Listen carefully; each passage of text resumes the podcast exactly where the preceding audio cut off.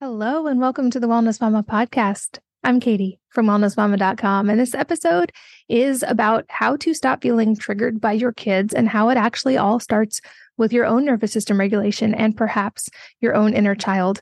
And I'm back with my friend Raj Jana, who is one of the founders of Liber8, which is L I B E R and the number eight, which is a new system for helping you identify and work through your own emotional triggers to rewrite better stories internally and have better outcomes in mental and emotional health. And of course, I think this conversation is especially important and relevant to any parents listening because we can often feel a triggered response from things that our kids do.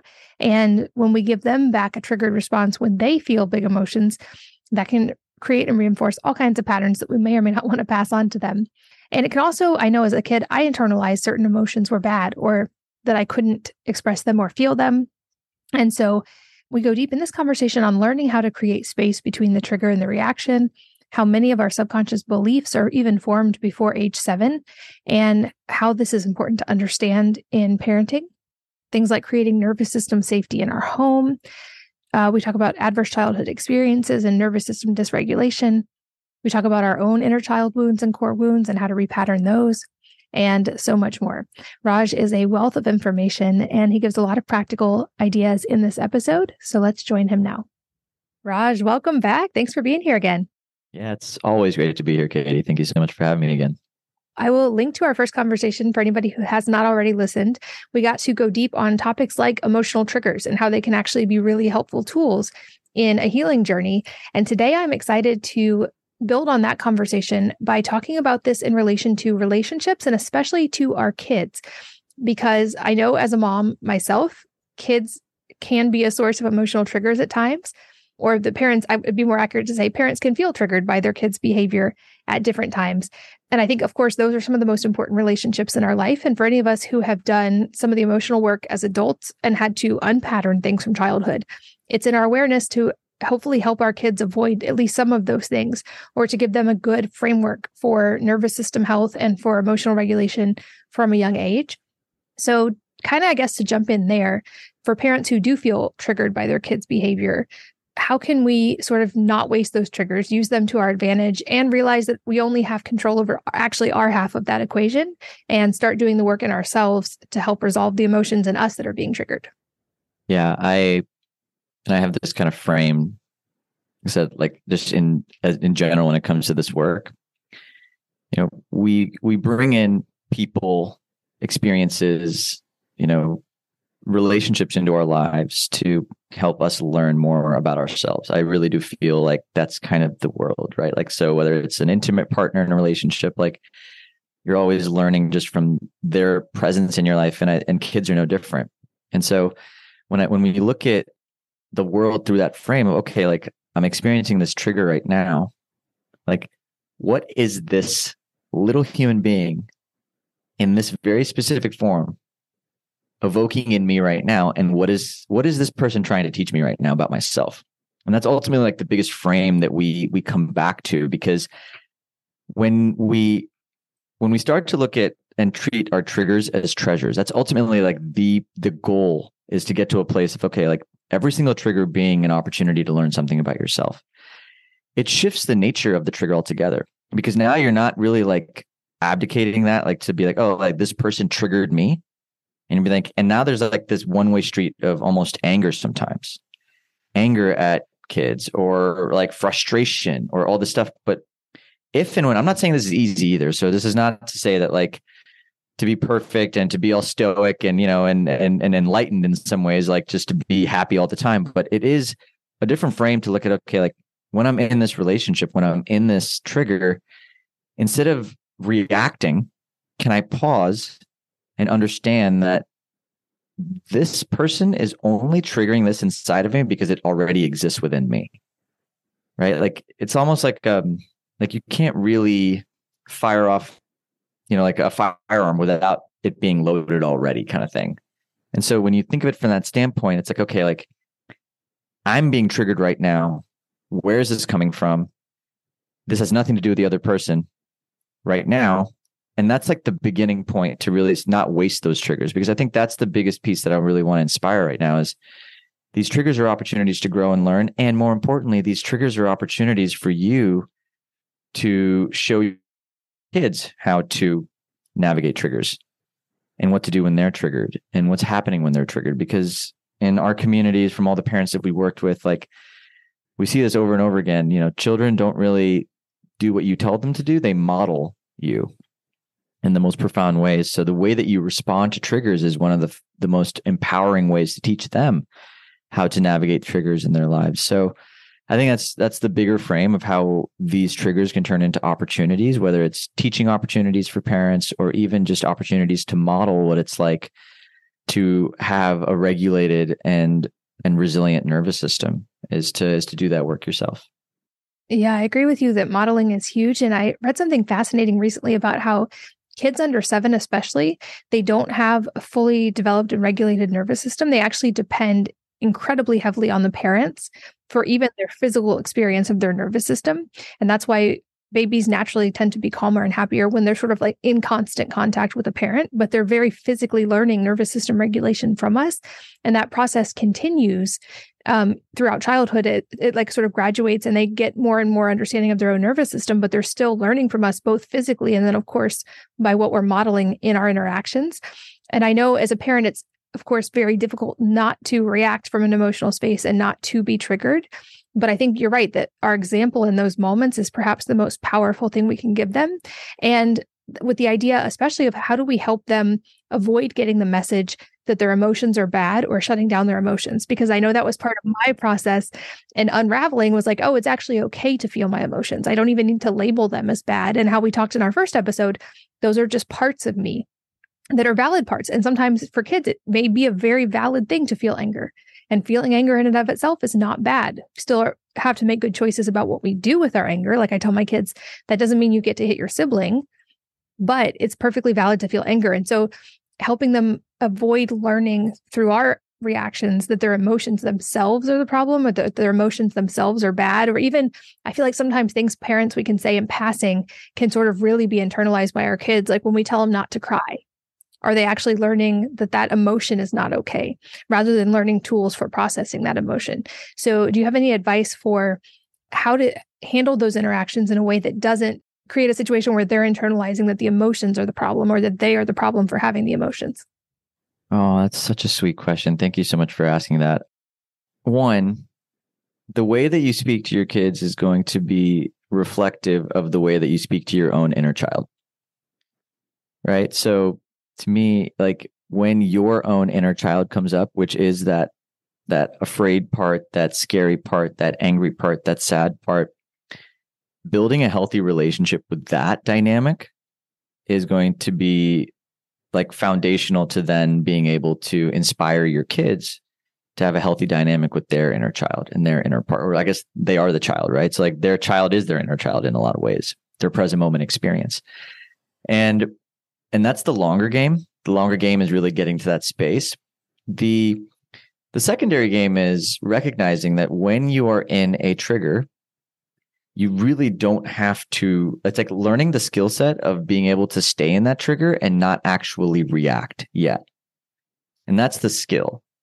This is where awareness is so massive. You know, like I you know I this is, you know, why it in our in our Liber8 process like we have our app and we're literally telling people hey log your triggers every time it happens. Because the more you get into this process of paying attention when you're triggered the more you can stop it in the moments they're happening. And learning to stop that trigger and just be with it is the first step. Because if you're in a charge if you're in any type of like experience it's going to be really hard to be kind to your child.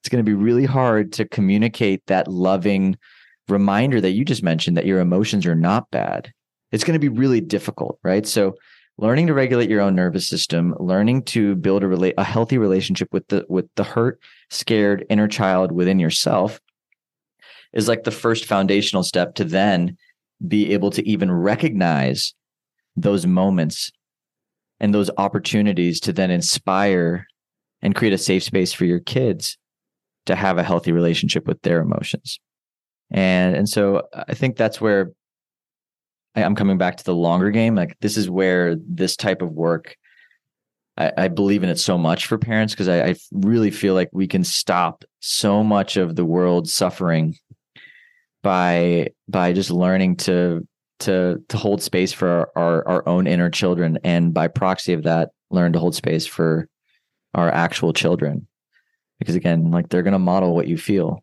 and they're going to feel regulated when you're regulated. And they're going to feel that permission to feel when they see you feel. And and i know it's you know I, I know my dad you know grew up in a household where he didn't want to see he didn't want me to see him cry because he thought that that would make him weak. And and i remembered for the longest time i had a real disconnect with with that feeling in myself. I didn't want anybody to see me cry because i didn't want to be seen as weak. My dad never told me that but it's what i modeled with him.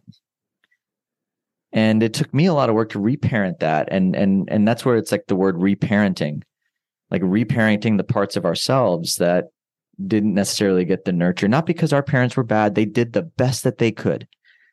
And sometimes they did so good but you know, children are going to be children and they're going to internalize things that they don't even realize they're internalizing. And so I think coming back to that healthy practice of reparenting yourself so that we can parent in the most conscious and loving ways is the way that I would recommend.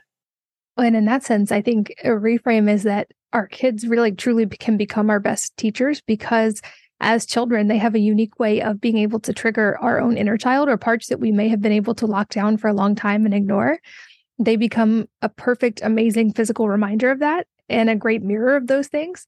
And so, while that's not always necessarily the easiest and most comfortable process, I try to remind myself too that I've been given these six amazing teachers who each have their very own unique ways of mirroring those parts of me that I can work on. And they are an, probably the strongest reason in the world to want to do that work for their sake as well. And of course, for my own sake in relationship with them.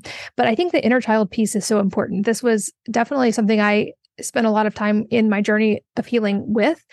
And I, it seems like often we emerge from childhood with, like you said, even with the best of parents and the best of intentions, we can internalize things as children and really make those part of our stories or our identities around ourselves that we then get to unpattern or let go of or reparent as an adult. And there were many times in my journey where I, once I had awareness of that, I spent time, whether it be in hypnosis or in therapy, thanking those parts of myself because they really were there to keep me safe at different times, but then also letting them go and then reparenting, rechanging that story that I had internalized in childhood. So, as an example for me, in our first episode, we talked about the experience of not feeling heard often being a reason that we might react disproportionately in an argument about the dishes, for instance.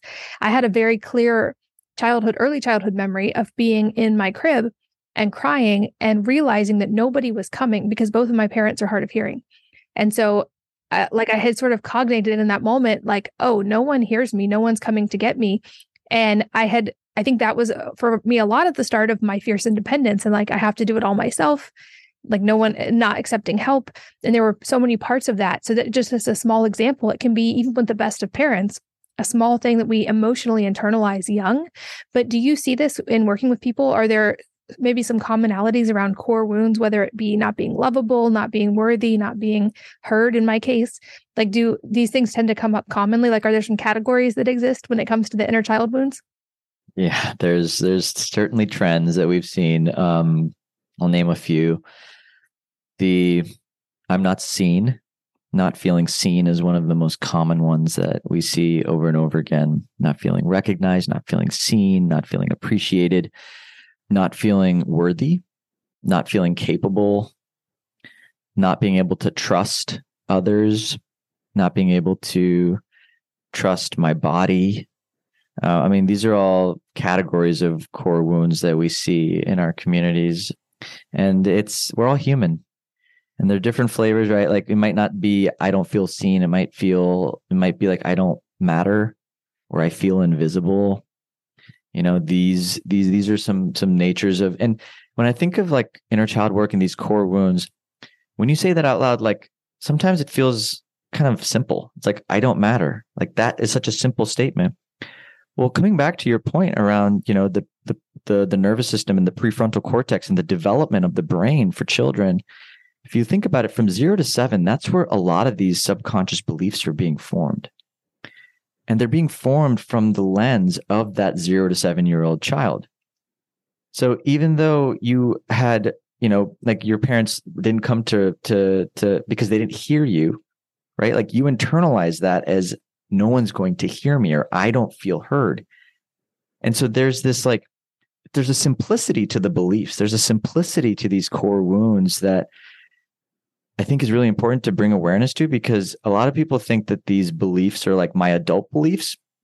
When I'm getting triggered, it's like this adult part of me that's getting triggered, but it's not. It's actually this little five year old, this seven year old, sometimes 11 year old, these, these, this, this child part of you that's almost like stored as a memory in your body. That's what's actually reacting right now. That's what's coming out. And so when it comes out, by shifting the frame and looking at this trigger, it's like, okay, this part of me that's actually responding right now, this is that hurt child inside of me. How can I nurture it? How can I care for it? How can I love it? How can I hold a space for for him or her to feel seen and feel heard and feel like how can I reparent that part? And that is the work. And and and that to me is the um you know, my, my personal one was not feeling seen. I think that was the biggest one. And it's not that my parents didn't try to, it's just, you know, they had limited, they came from India, you know, English was not their first language. And, you know, like I grew up in, in the States and I had very different needs than a child does growing up in India. And so, you know, they had a very different way of telling me I was doing a great job, which was not telling me I was doing a great job, which was always telling me to do more. Oh, you got a 91 why didn't you get a 95 that was always the languaging right? So it was always an i'm not enough. I'm never seen for how good i'm doing. But that wasn't their fault. It wasn't their thing and and i'm very grateful for them too because that led to me being an excellent student. Very successful it and it, you know, it led to a lot of qualities i'm grateful for. And as i became aware of these parts it became an opportunity for me to have a more loving frame for me and and it led to more peace for myself. And so this journey is that journey of kind of unraveling. And i and i do feel like kids and and and our and from i know from my parents i have been their biggest trigger. I can i can and i'm and i can guarantee that across the the board like you know every all of our parents have been triggered by us.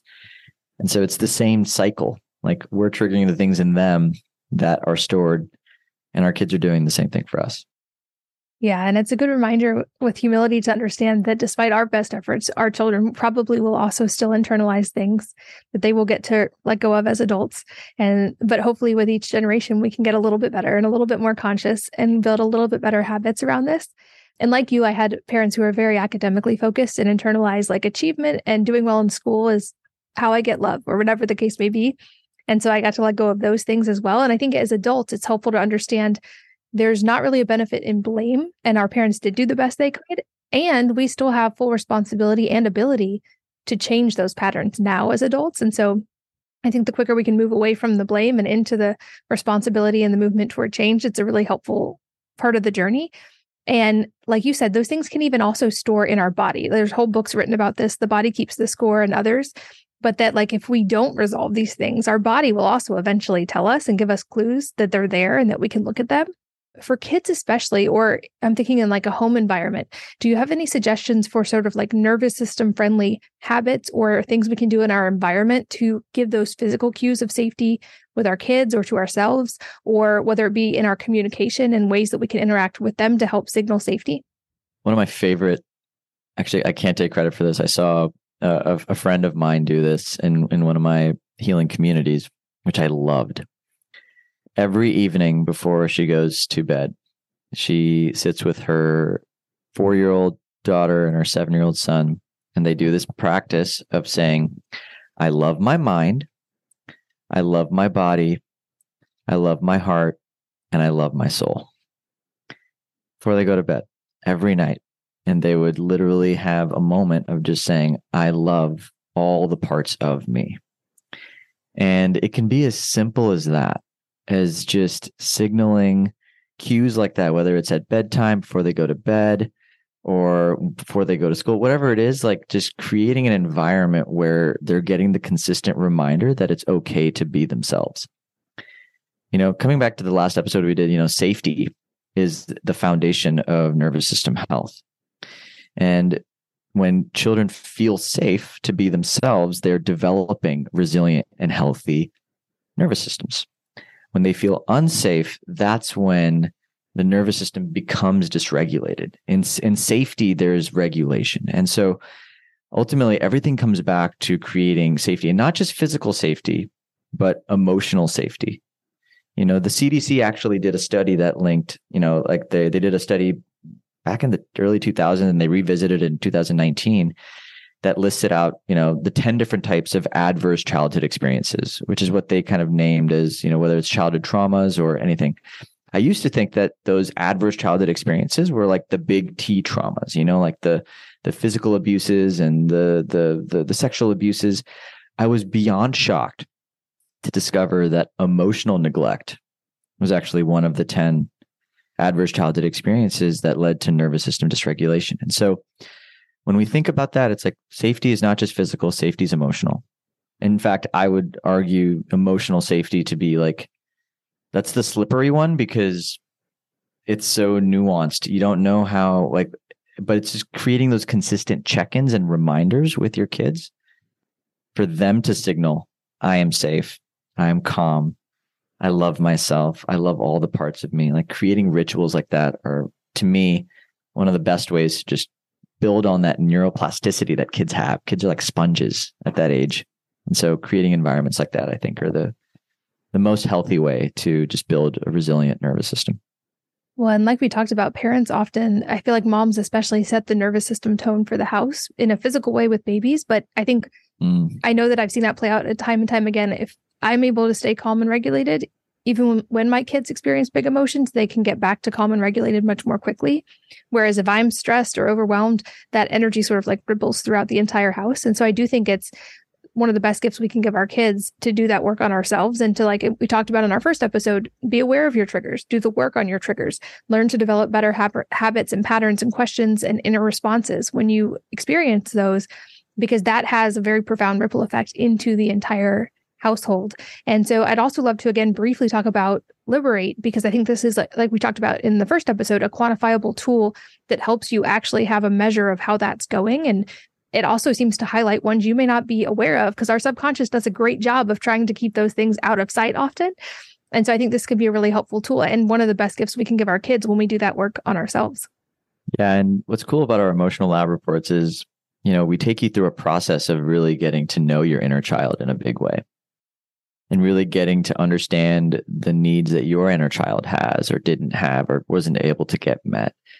And so we we sort of open this opportunity for you to build a really healthy relationship with your own inner child and tools that you can use to to to continue building and strengthening that relationship. And that then has a trickle down impact on the way that you work with your kids or the way that you hold space for your kids. And so that's a lot of what our emotional lab reports are really doing. The process of coming up with your plan your recommendations all include a really beautiful and curious exploration of your inner child and and and and where your inner child feels stuck or, or the needs that your inner child might have.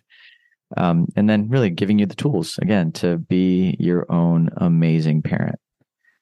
Because that's ultimately what all this work is about is just learning to reparent the parts of us that didn't get what we needed growing up are there any common patterns or themes that you notice in trigger tracking, especially for parents? Like I could guess at some, but I'm curious what you guys notice. I mean, there's there's a there's a lot. I think a, a common frustration is is is a feeling that they're not good parents. Like there's there's a consistent theme of not feeling enough as a parent that shows up a lot, and there's this feeling of of rejection. I think that's the source of the the frustration and the anger. It's actually like when you go underneath it, it's that the children not responding to their parenting style or whatever is actually signaling this deeper core wound of, oh, wow, I'm just not a good parent. And that is, well, I think, one of the biggest ones that shows up is just this not enough wound.